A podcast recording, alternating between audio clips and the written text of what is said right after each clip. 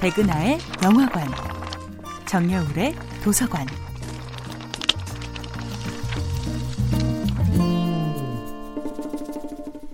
안녕하세요. 여러분들과 쉽고 재미있는 영화 이야기를 나누고 있는 배우 연구소 소장 백은하입니다. 이번 주에 만나보고 있는 영화는 오기가미 나오코 감독, 고바야시 사토미 주연의 2007년도 영화 카모메 식당입니다. 카모메 식당은 배고픈 상태에서는 절대 관람을 금해야 하는 영화입니다.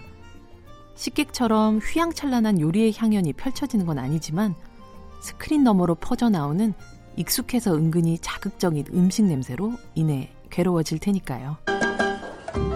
카모메 식당의 식탁은 그 자체로 군침 도는 메뉴판입니다. 간 내린 커피 향과 시나몬 롤의 고소한 냄새가 풍겨나는 식당. 언제라도 갓 지은 쌀밥과 노릇노릇한 연어구이를 맛볼 수 있는 부엌. 갓 튀겨낸 돈가스와 닭튀김이 유혹하는 식탁. 용도도 크기도 다른 멋진 냄비들과 스칸디나비아 특유의 생생한 컬러를 머금은 주전자와 커피잔들이 사이좋게 정렬된 선반. 어떤 재료든 마음껏 펼쳐놓고 자르고 손질하고 다듬을 수 있는 크고 튼튼한 조리대. 단순함의 미덕을 공간 속에 최대한 표현한 그 부엌은 다분히 실용적이면서도 그 자체로 참 아름다운데요. 거기에 과하지 않을 만큼의 당당함과 부담스럽지 않을 만큼의 친절함을 가진 주인 사치의 태도까지 카모메 식당은 그 자체로 꿈의 식당입니다. 하지만 곰곰이 살펴보면 이곳은 돈을 받고 서비스를 하는 영업의 형태를 띠고 있지만 사실 가정집 부엌의 연장인데요.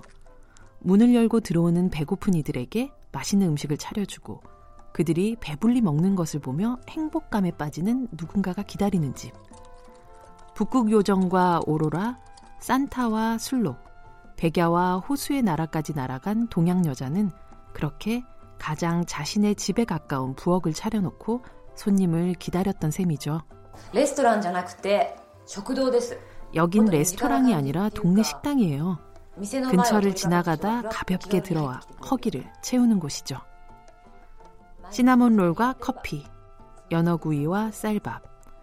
이 단순하고 익숙한 메뉴로 핀란드인과 일본인의 인형까지 엮어내는 사치의 요리를 보고 있노라면 음식이란 결국 기억의 산물임을 깨닫게 됩니다.